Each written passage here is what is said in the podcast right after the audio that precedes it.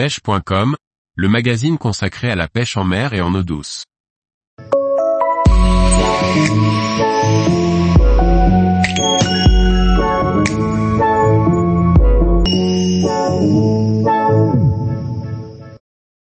La pêche en kayak du bar l'été, privilégie le lever du jour surtout lorsqu'il fait très chaud. Par Paul Duval. En été, choisir le bon moment pour réussir sa session pêche au bar en kayak est primordial.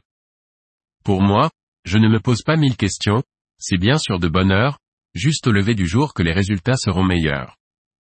L'été, sur les bords de côte, il n'est souvent pas facile de dénicher de jolis poissons.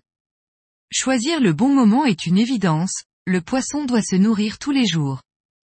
Les périodes d'activité vont se cantonner aux périodes où le plan d'eau est tranquille, loin des activités nautiques d'été.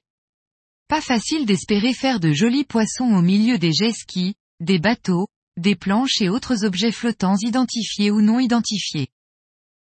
Si la fin de journée est une de ces périodes ciblées pour beaucoup de personnes, personnellement, je préfère le matin de bonne heure, juste au lever du jour, pour différentes raisons. Le moment où le soleil se lève est un moment magique au niveau des couleurs et propice à des photos souvenirs sympas. Je trouve également que le poisson, après une nuit tranquille, est beaucoup plus actif, qu'après une journée chaude et lourde, pleine de bruit en tout genre. Il m'est souvent arrivé de prendre un joli poisson au premier lancer, one shot, comme on dit en langage pêcheur.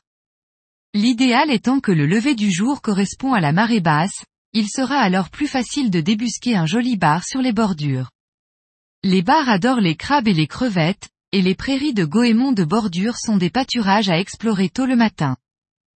Au départ de session, pensez à traîner un poisson nageur dans les hauteurs d'eau de 1 à 2 mètres, en longeant les berges, c'est souvent payant. J'utilise la gamme Yotsuri, les 3DB Jerkbait en 110 SP donnent d'excellents résultats, un peu partout en France. C'est un poisson nageur bruiteur et avec une bonne gamme de couleurs.